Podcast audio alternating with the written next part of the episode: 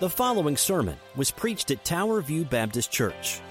We are a gospel centered, relationship driven church that exists to know, grow in, share, and serve Jesus Christ. We do all this for the glory of God. For more about us, please check out our website at www.towerviewkc.com.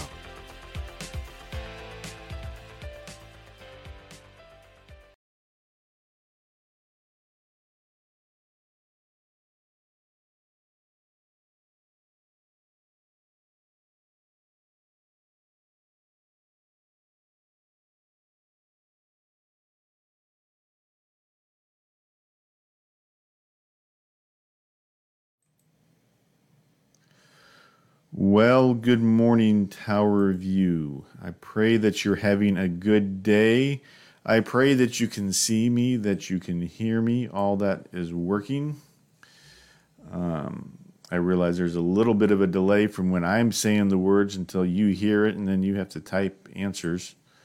So it takes a few seconds for all that to bounce around the interwebs and through wires and cables and routers and Technology is grand when it works. All right. So, good morning. It is June 6th. We are starting a new lesson. You may have seen the picture. If not, I'm going to put, let me bring that picture back up again here for a second. Um, all right. The picture's going to come up here for a second and then you won't hear anything.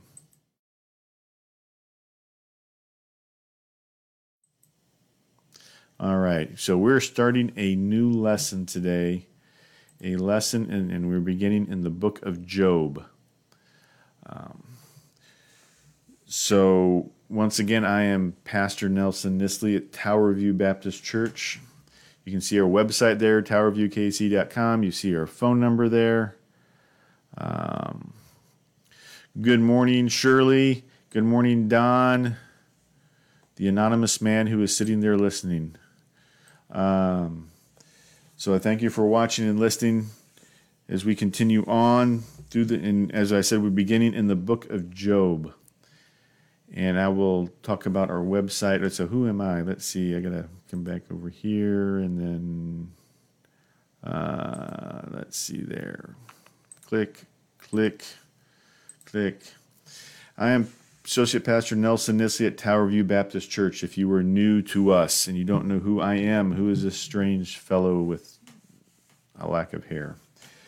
Um, that's who I am. That's who we are.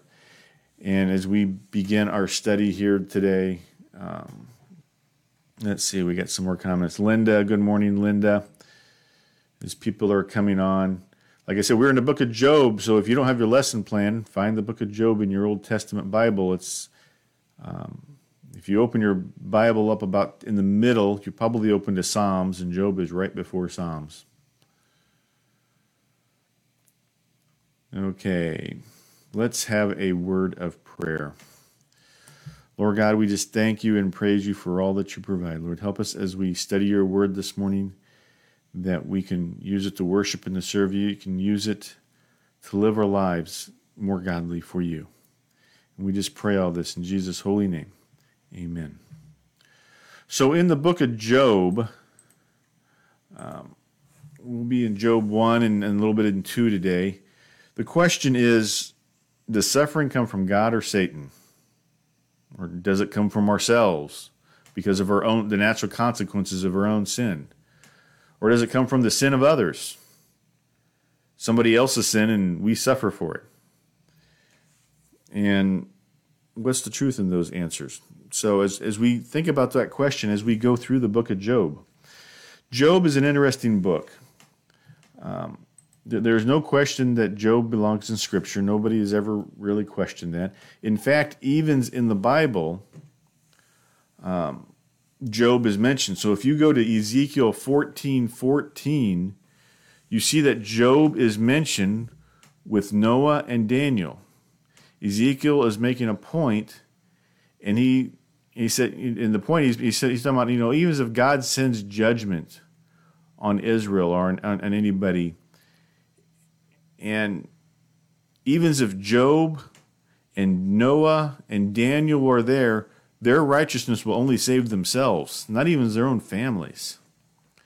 But he mentions Job, Noah, and Daniel all together. Now, Daniel was a, a contemporary of Ezekiel. Daniel and Job lived at the same time. They didn't, I don't know if they ever met each other. They were in different realms of, of the kingdom. Um, you know, it's kind of like, hey, I know somebody else from America. You may or may not know them, right? Um, hey, I know this guy that lives in Kansas City. Do you know him? Yeah. No, I don't know if they knew each other personally. They knew of each other, though.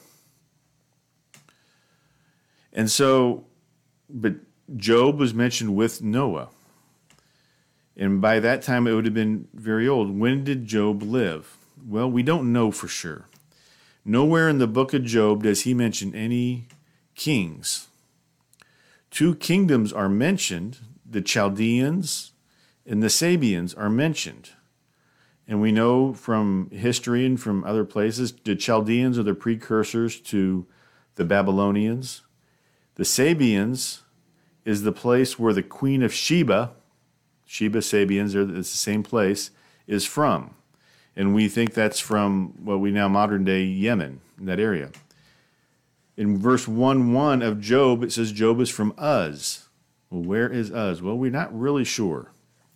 But the best guess, based on some other history, uh, the name of a river, um, we know Uz is mentioned in some genealogies, that Uz is probably in what we, what we consider Edom, but which is modern day Jordan. It says Job lived in the east. Well, to the Jewish people, anything east of the Jordan River is the east. And so Jordan is east of the, of, of, of the Jordan River. And Uz is probably in the northern part of Jordan. We don't know that for sure, but probably. When did Job live?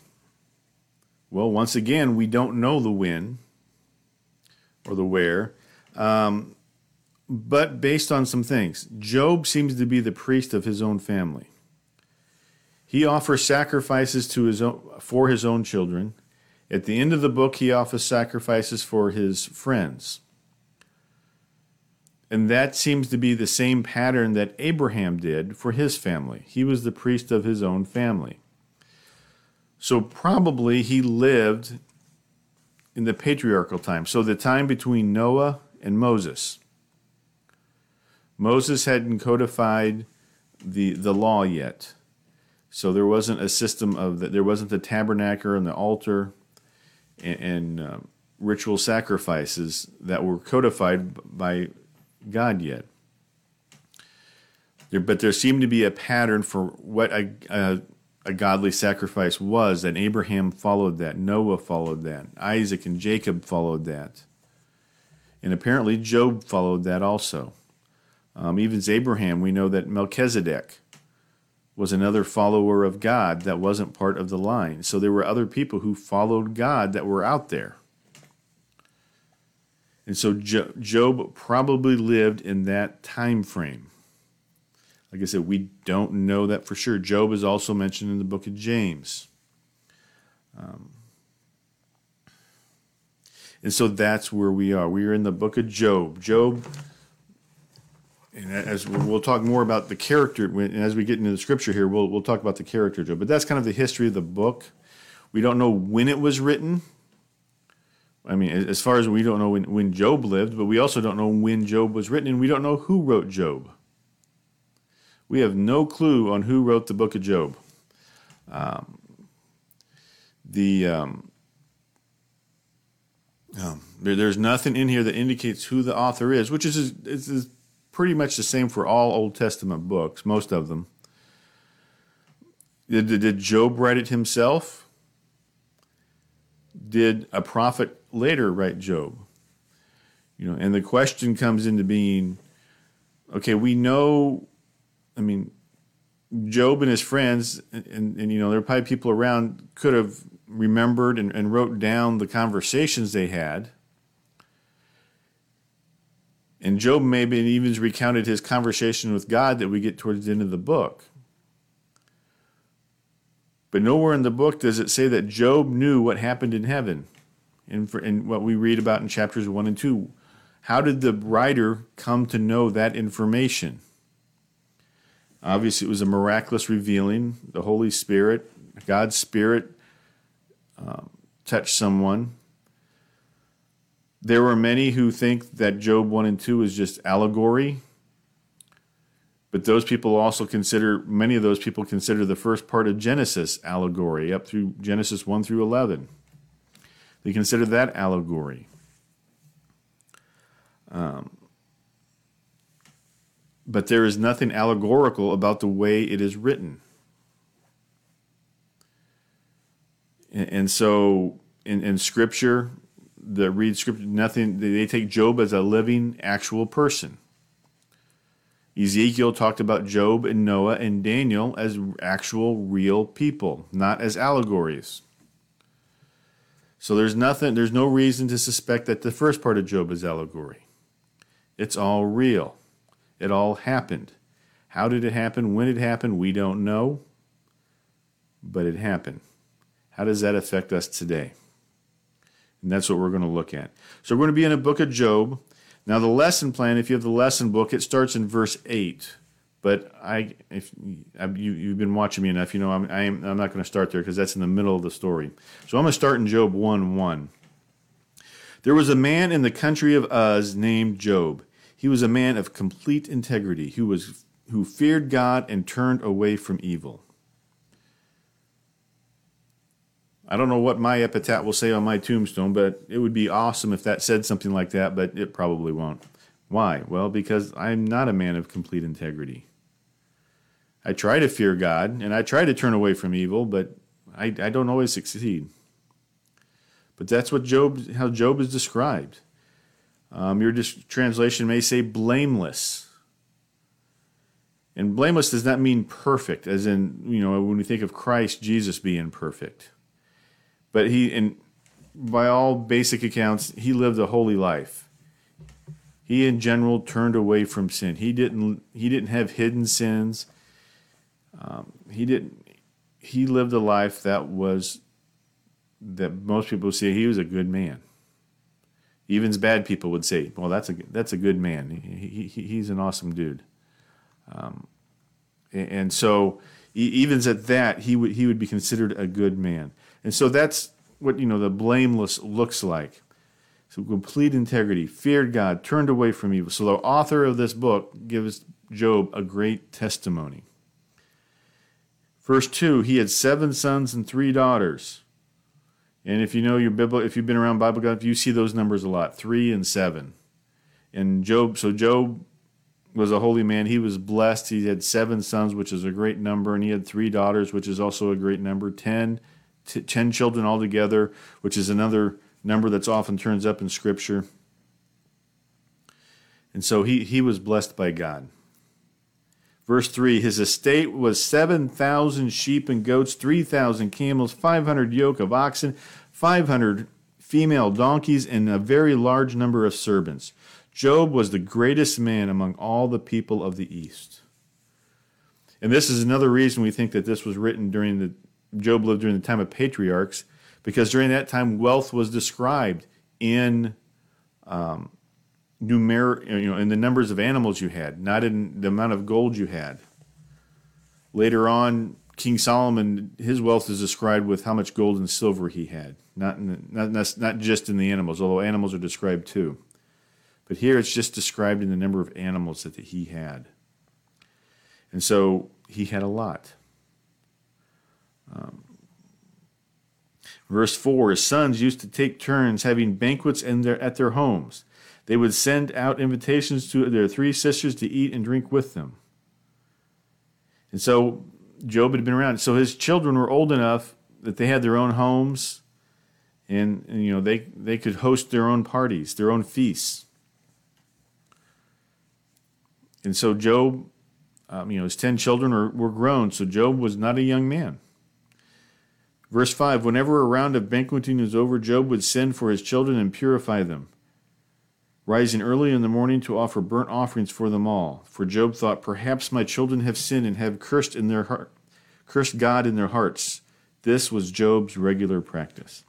So it didn't say how often the children had um, these these feasts. It didn't say if this was a monthly thing, a quarterly thing, an annual thing, weekly. It didn't say how often they did it. But it says whenever but it was a regular practice. Something they did with regularity. And it, Job didn't think that their son, their, their, his children were necessarily doing sinful things during this feast. They were just, you know, as Christians, we'd say they were just fellowshipping with one another.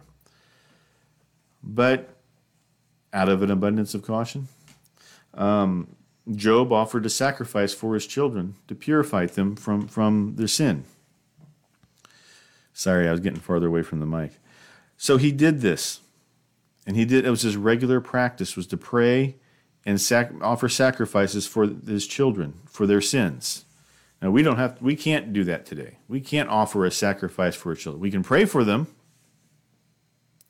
but we can't do the sacrifice. And so that you know that can be part of our regular practice. Job was a godly man; he did that. that that's a good example for us to follow too. And so, so verses one through six, one through five, we get a setup of Job and his life, where he lived. He lived someplace called Uz. He was he was a man of integrity who feared God. Not he feared God and turned away from evil. So you get that the the, the back both sides of the coin there.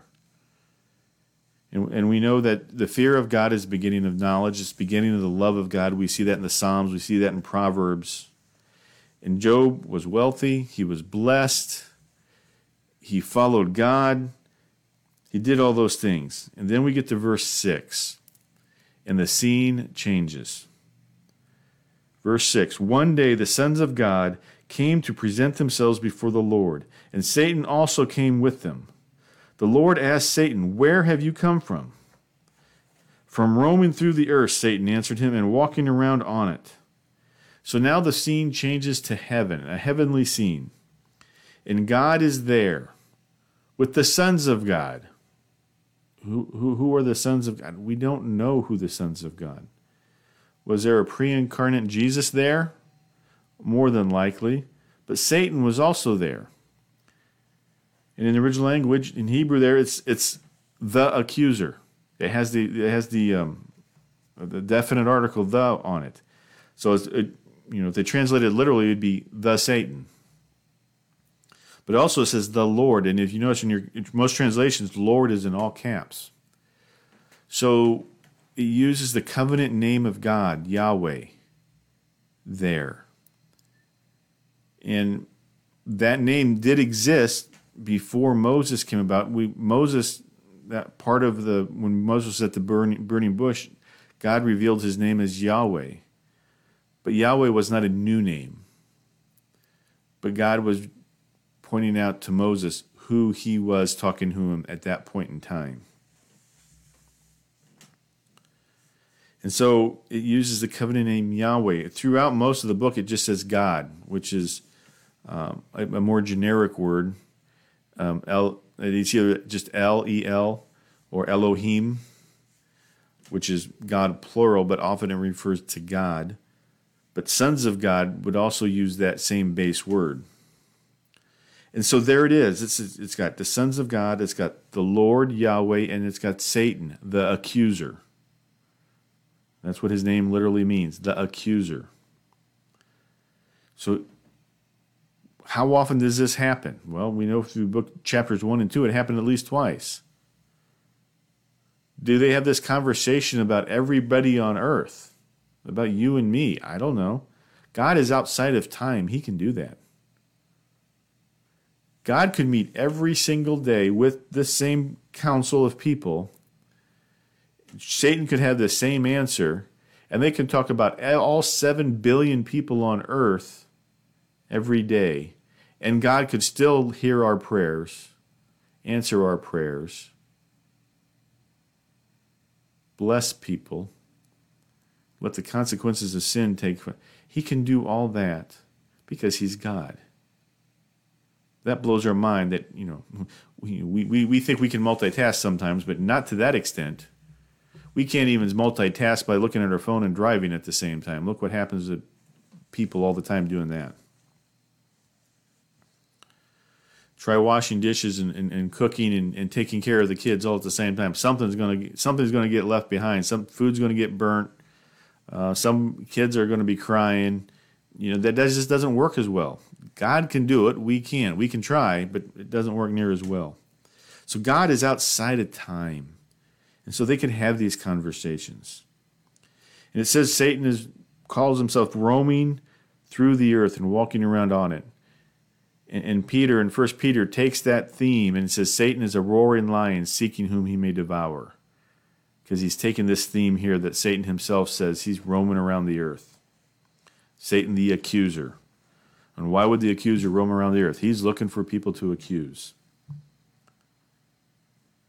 In verse 8, then the Lord said to Satan, Have you considered my servant Job?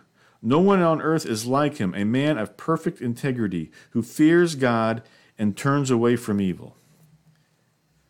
Here, Job once again gets a great recommend, you know, a great uh, praise, and this comes from God personally that he fears God and turns away from evil. And he's a man of great integrity. And God is vouching for Job in front of Satan.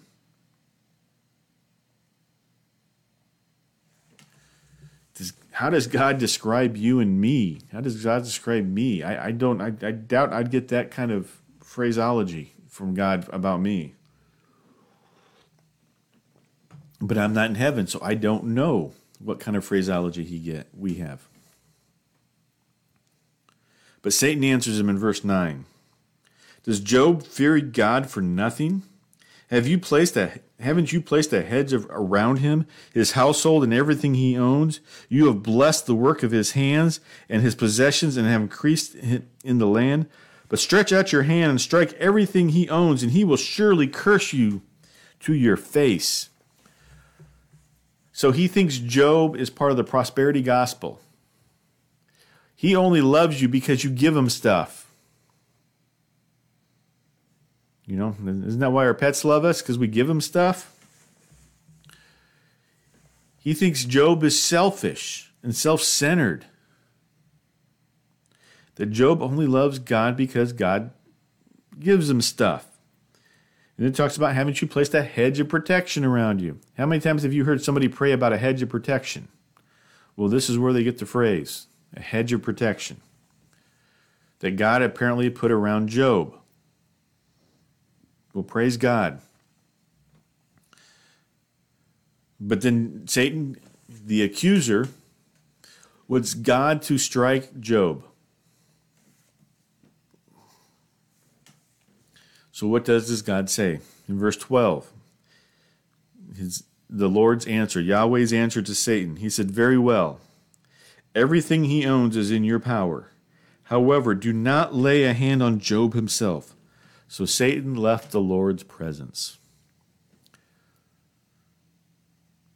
So God gave Satan permission to do evil things to Job. Why? Well, we're going to see why. But God gave permission to Satan to do that. And Satan had planning to do. And so we, we see what Satan planned. Because he had to he had to do some planning and some strategizing and some coordinating to make all this happen. So in verse 13, here's the results of Satan's plan. One day, so it doesn't say how how much time had passed from God and Satan's conversation till this one day in verse 13, when Job's worst day ever happens. One day, Job's sons and daughters were eating and drinking wine at their oldest son's house. A messenger came to Job and reported,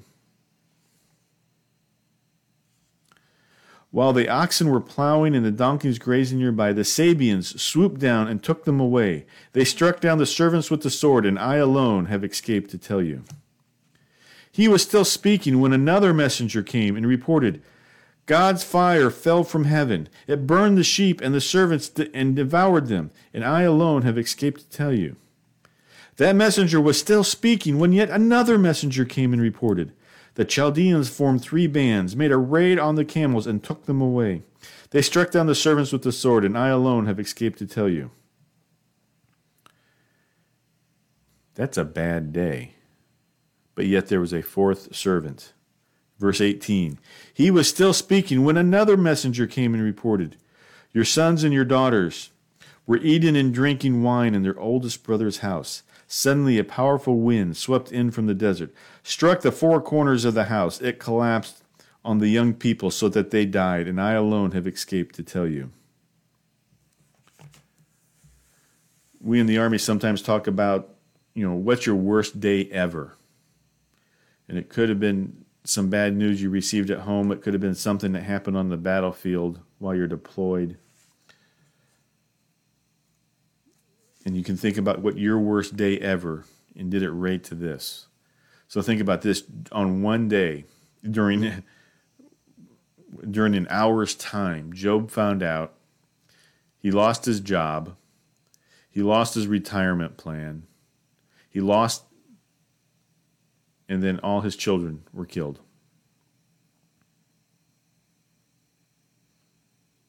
All his vehicles were confiscated, repossessed. He lost everything on one day. I mean, think about that. You get a call, and your boss says the companies went bankrupt. There's nothing left. There's no retirement plan. There's no job. There's no future.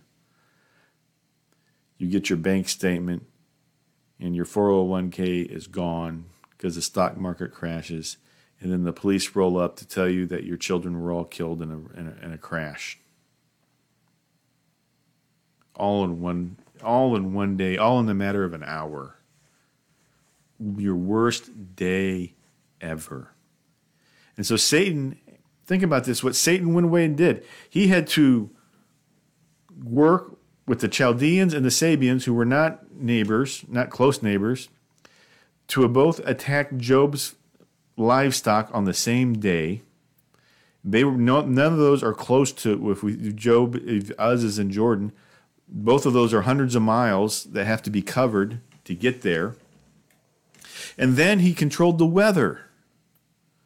It says the sheep and the servants were destroyed by fire from heaven. That's lightning.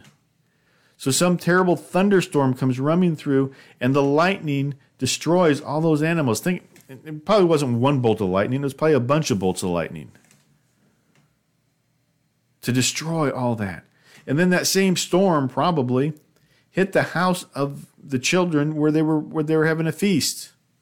And whether it was a literal tornado or just straight line winds, doesn't matter. The house came crashing down and killed everybody in it. So they weren't in a tent.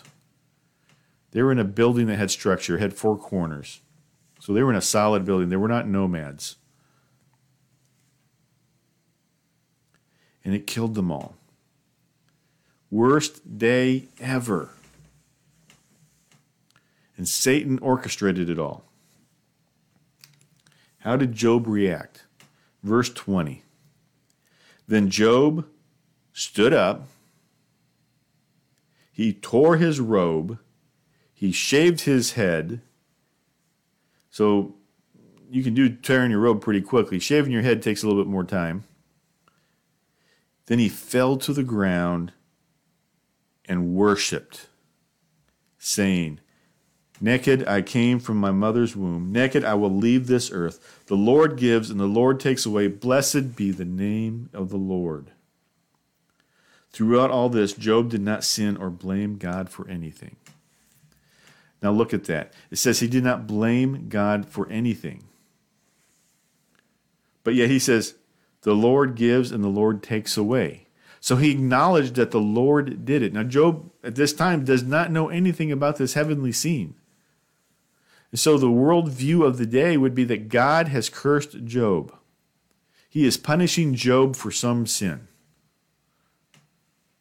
That would be the, the, the common take of it. That how could you take it? God is he blesses those who bless him, you know, who who serve him, and he and he strikes down those who don't serve him.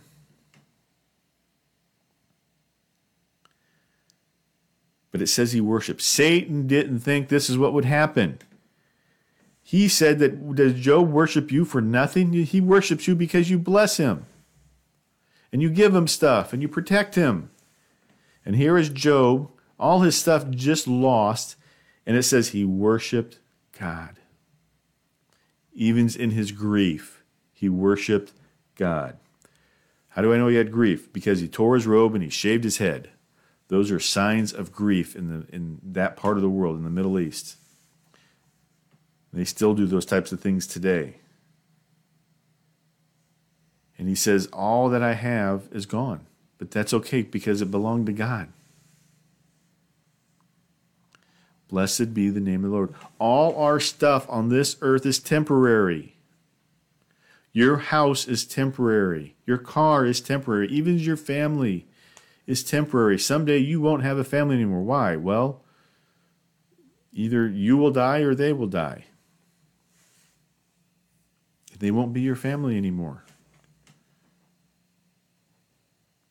It says, through all this, Job did not sin or blame God. He acknowledged that God is to do it, but he wasn't saying, God, it's all your fault. I hate you now.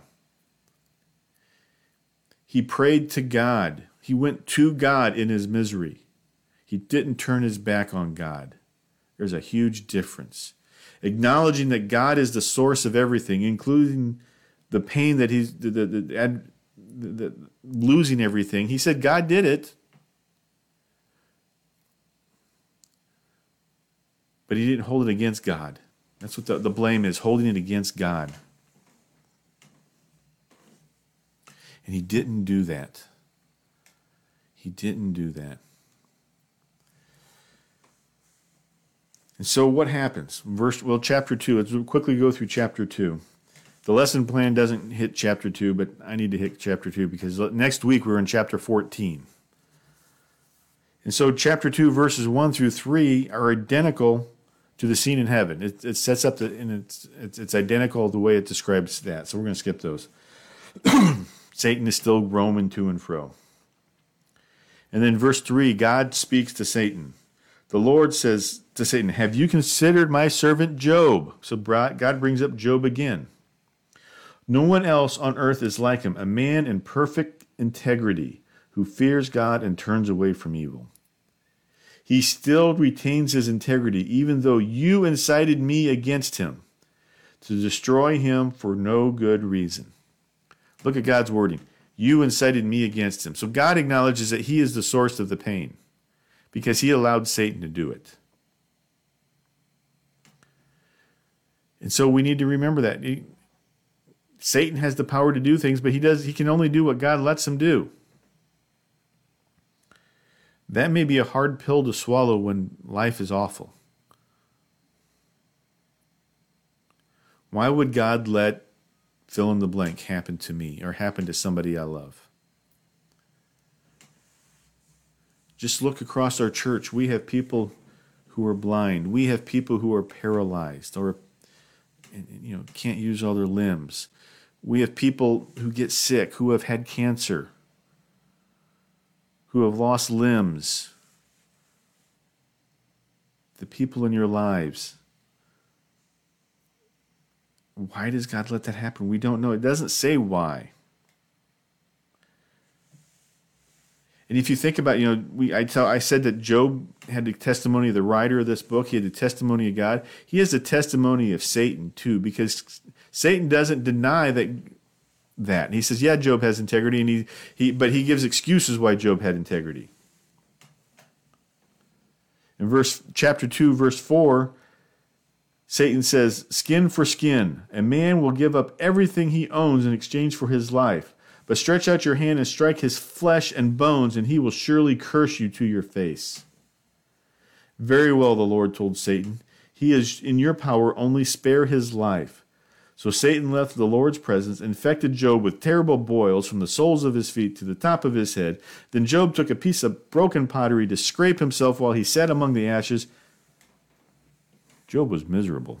So not only now we don't know how much once again how much time passed from losing everything to Job getting this strange disease. We don't know how much time passed. Was it days, weeks, months, possibly even years? It doesn't give us a time frame. But God didn't let Satan do this the first time. He he, he pushed it out. He he he he, didn't get all get it all at once. So whatever the condition Job had, it was painful. He laid in ashes. Why would he lay in ashes? Because ashes are soft.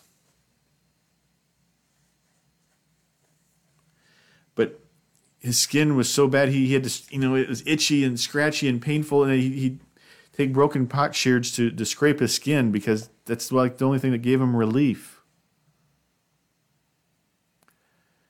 And we're going to see one part of Job's life that Satan didn't touch. In verse 9, chapter 2, verse 9. His wife, Job's wife, said to him, Are you still holding on to your integrity? Curse God and die. So apparently, Job's wife wasn't ill. She didn't have this disease. She wasn't killed on this bad day when everything else happened. And think about that, you know, so everything that happened to Job happened to his wife as far as the first round. She lost all her children. She lost all her wealth and security in life. And now Job is ill, to say the least. He has some terrible disease. We don't know what the disease is. I'm not a doctor. I can, I mean, I read some things. There's all kinds of speculation what it could be, but frankly, we don't know. It could have been some known condition that is described, like leprosy type of thing, but it doesn't say that. And it could be something brand new that Job only had. We don't know. Needless to say, it was painful and uncomfortable and it was on his whole body, so there was no comfortable position. Uh, and his wife was unaffected by it directly. But then we see her, she is not worshiping God the way Job did. You see a contrast to how Job turns to God and how she turns her back on God. She is blaming God. Curse God and die. She is blaming God. She has got a bad attitude towards God for what has happened. She's holding it against God. But Job's answer was this, verse 10, chapter 2, verse 10. You speak as a foolish woman speaks, he told her. Should we accept only good from God and not adversity? Throughout all this, Job did not sin in what he said. So he didn't call her a fool. He says, You speak as a foolish woman. He says, Your words are foolish. And he corrected her. Should we only accept good from God and not adversity? Doesn't that go for us too? How do we react when bad things happen to us? When our worst day ever happens?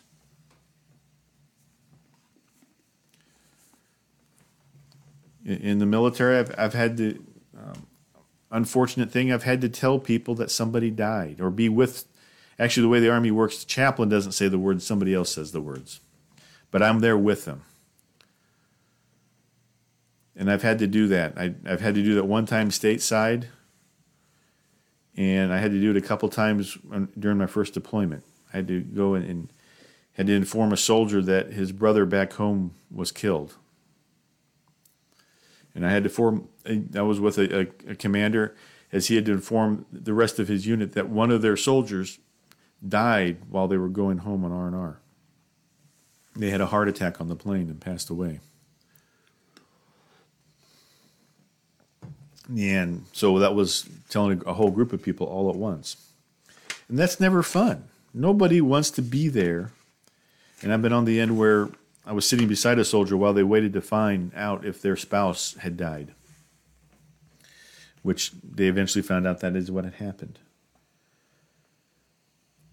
And so, how do we react on when we get bad news? When bad, when life isn't all rosy, when things don't go our way, when we lose the job,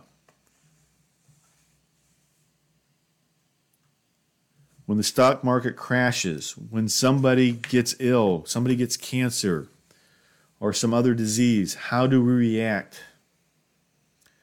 How do we react when somebody dies? Because all those things will happen in some form or fashion.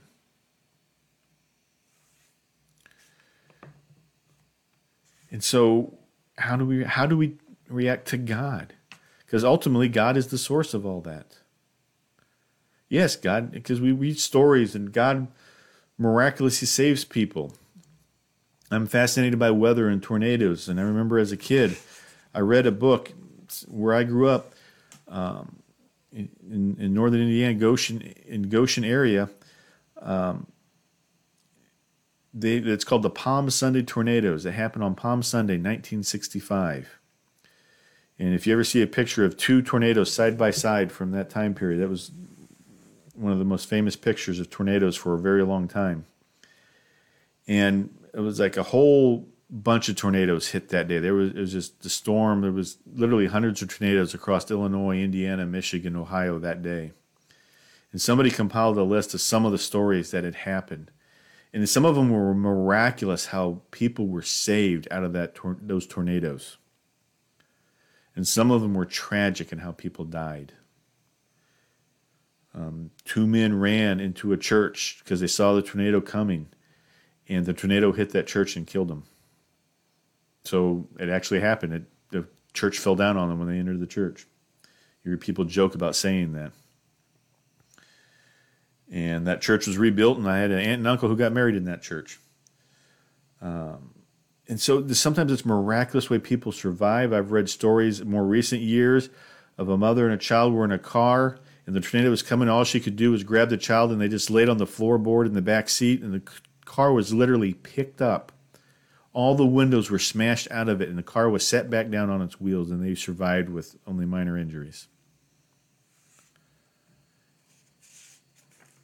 How do we react to the miraculous? How do we react to the tragic?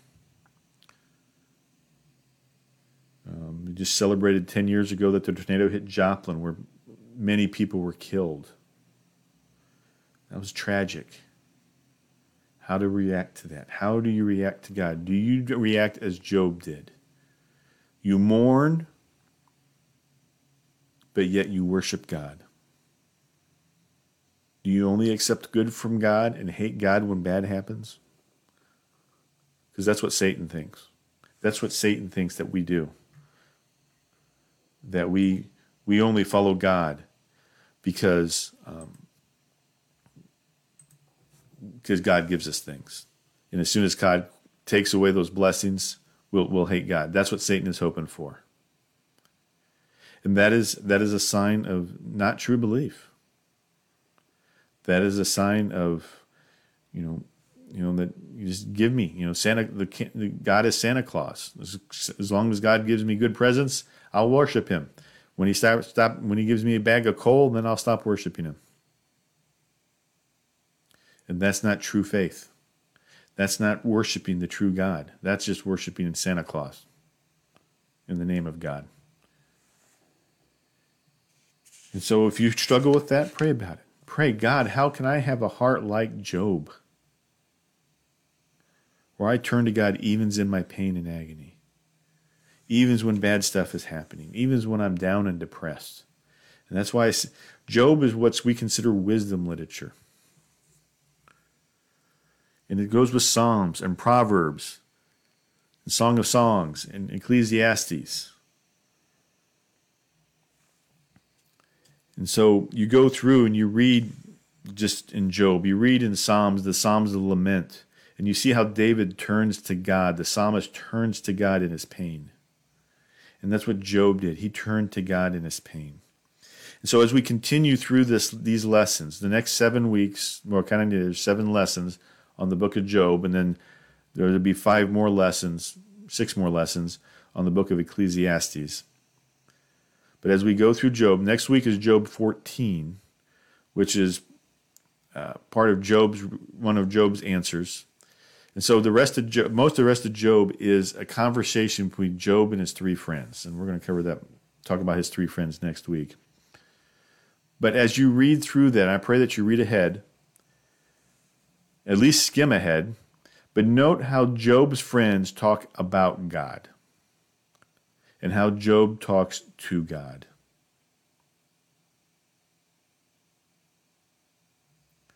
And so make a note of that. How the, the difference is how Job's friends talk about God and how Job talks about God and how he talks to God. And so, like I said, make a note of that. So as we we're going to wrap up here, um, do you, how what do you accept from God? Do you realize that this world is temporary? The only sure thing we have is heaven or hell if you're not following God. Those are only sure things. Everything about else on earth is temporary. You know, where where do you live? Do you live in America where things are great and, and even the poor people have indoor plumbing? You live on some you know shanty town on the edge of a big city in South America or in Africa, and you you you know, you're searching the trash for your next meal.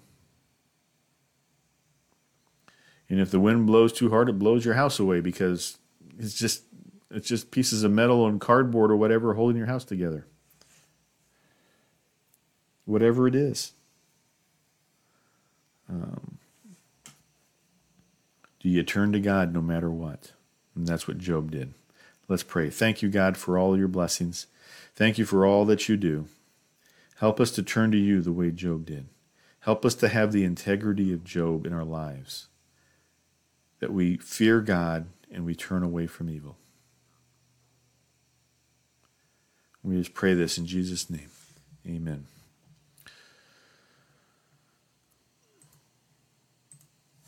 So I thank you for watching and listening. So, um, you know, check out our website, towerviewkc.com. You see our phone number there, 816 368 1330. You can call us. That phone number you can call voice, or you can send a text to that number.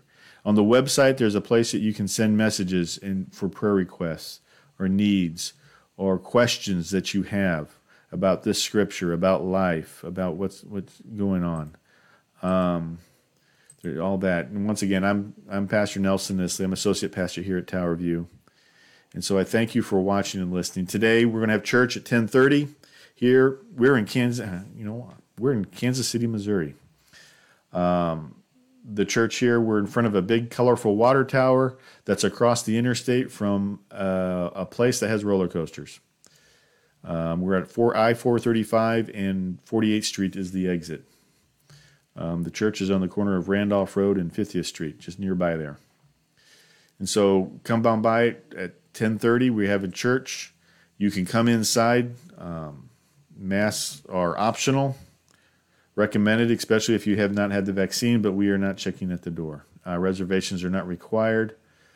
Um, you can, if you want to stay out in your car, we we have um, we'll broadcast the sermon on the radio at 90.7 FM, and you can listen in your vehicles. Um, we will also have the speaker set up outside so that you can um, sit in the grass and listen to the service outside in the grass. But the um, the music and everything is is inside that will be there. So you're welcome and invited to come. The sermon will be uh, streamed live as the sermon happens, but only the sermon. The songs are recorded, and our pastor of worship, Craig, has recorded them, and they're they're on the website or on the Facebook page and the website, and so you can you can check them out. Um, let's see. Do we any good comments? Yeah. Who else is here today? So I want to thank Linda. Thank you, Linda, for watching. Shirley and Don, Darren. So I thank all for for watching and listening today. I pray that God will bless your day as we go. Uh, also at church today, we are honoring the graduates of high school and college that are amongst our our mixed. And after the service, we will be having a baby dedication today. So a few extra things after the service, and then after all that, we're having a church-wide picnic. Bring your own chair, bring your own food, and we'll be sitting outside on the east side of the church, under the trees between the church and the highway, and having that. So just sitting out and enjoying that and pray that the rain will stay away. So, thank you for watching and listening. God bless and have a wonderful day.